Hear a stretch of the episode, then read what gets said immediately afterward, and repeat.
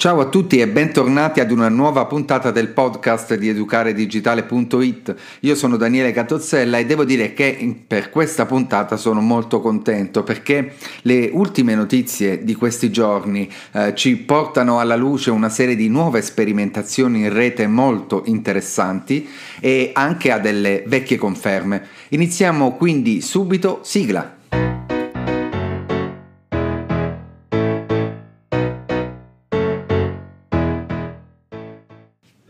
Da quando ho proposto il gioco dell'oca di educaredigitale.it è stato sperimentato in tantissimi contesti, non soltanto all'interno della famiglia per il quale l'avevo creato, ma anche in moltissimi contesti educativi e anche scolastici. Eh, devo dire che tra tutte le carte che cercano di spingere al dialogo tra i giocatori, eh, quella che più ha messo in confusione moltissimi dei partecipanti e che me le hanno riportate anche nei commenti che vi invito se avete provato il gioco a continuare a scrivermi per poter costruire giochi ancora più efficaci eh, dicevo, la carta più discussa è stata quella intorno ai motori di ricerca. Eh, la domanda era eh, di almeno tre motori di ricerca che esistono in rete per andare avanti di qualche casella, mi pare. Ecco, moltissimi non conoscevano alcun motore di ricerca se non quello di, proposto da Google, che effettivamente è sicuramente il più famoso per tutti noi utenti della rete, ma in realtà non è l'unico. Ed il motore di ricerca è un elemento che viene spesso sottovalutato nella nostra esperienza in rete, ma di per sé è il nostro mezzo di trasporto, è lui che ci guida all'interno dei miliardi di contenuti che troviamo in rete.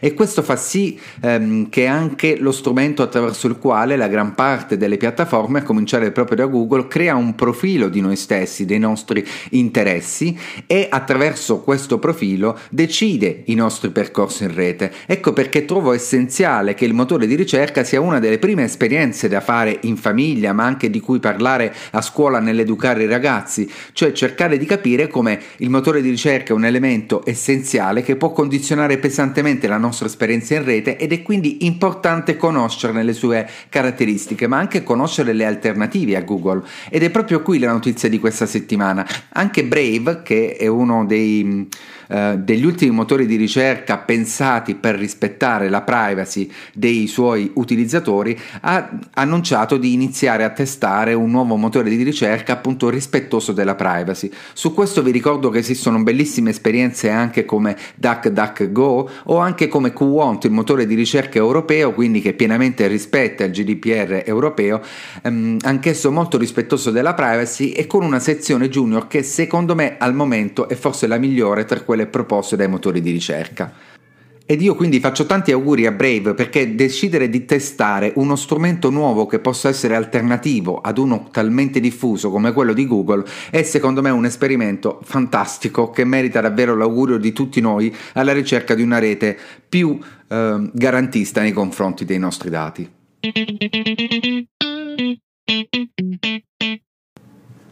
Minecraft è il più potente strumento educativo e didattico dopo l'invenzione della stampa di Gutenberg.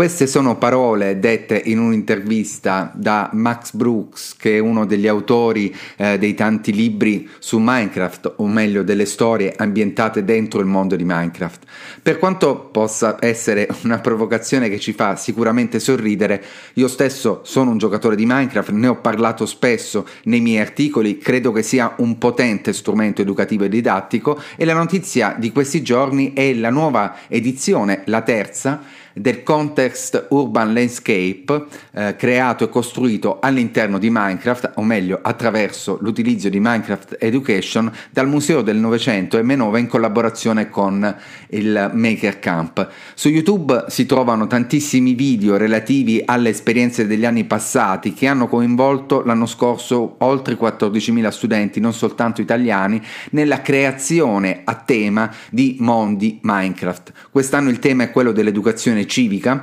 È una notizia secondo me molto interessante e molto stimolante per quanto riguarda non soltanto le famiglie ma anche la scuola su quelli che possono essere gli utilizzi di uno strumento che al tempo stesso è una sfida continua di creatività, fantasia, di problem solving, di apprendimento e di prova per errori. Uno strumento reale, realmente nuovo e realmente innovativo per la didattica ma anche come dimostra il tema di quest'anno dell'educazione civica eh, per le tematiche di natura educativa.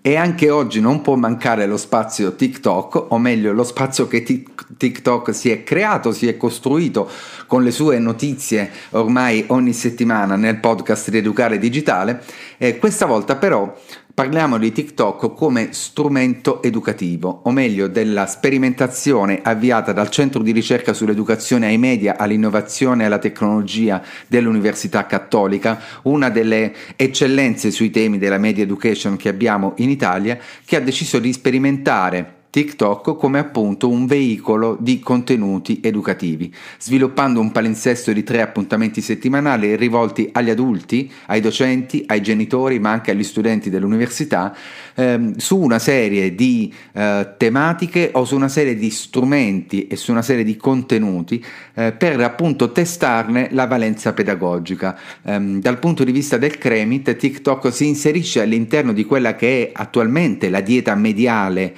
dei ragazzi ragazzi e non soltanto, ma anche degli adulti di oggi e può diventare uno strumento nella sua caratteristica non più di un utilizzo da parte dell'utente passivo, ma anche e soprattutto da parte de- di un utilizzo da parte dell'utente attivo, quindi di sperimentazione, di creazione dei contenuti. Un esperimento molto interessante che seguirò e sul quale vi aggiornerò nei prossimi mesi.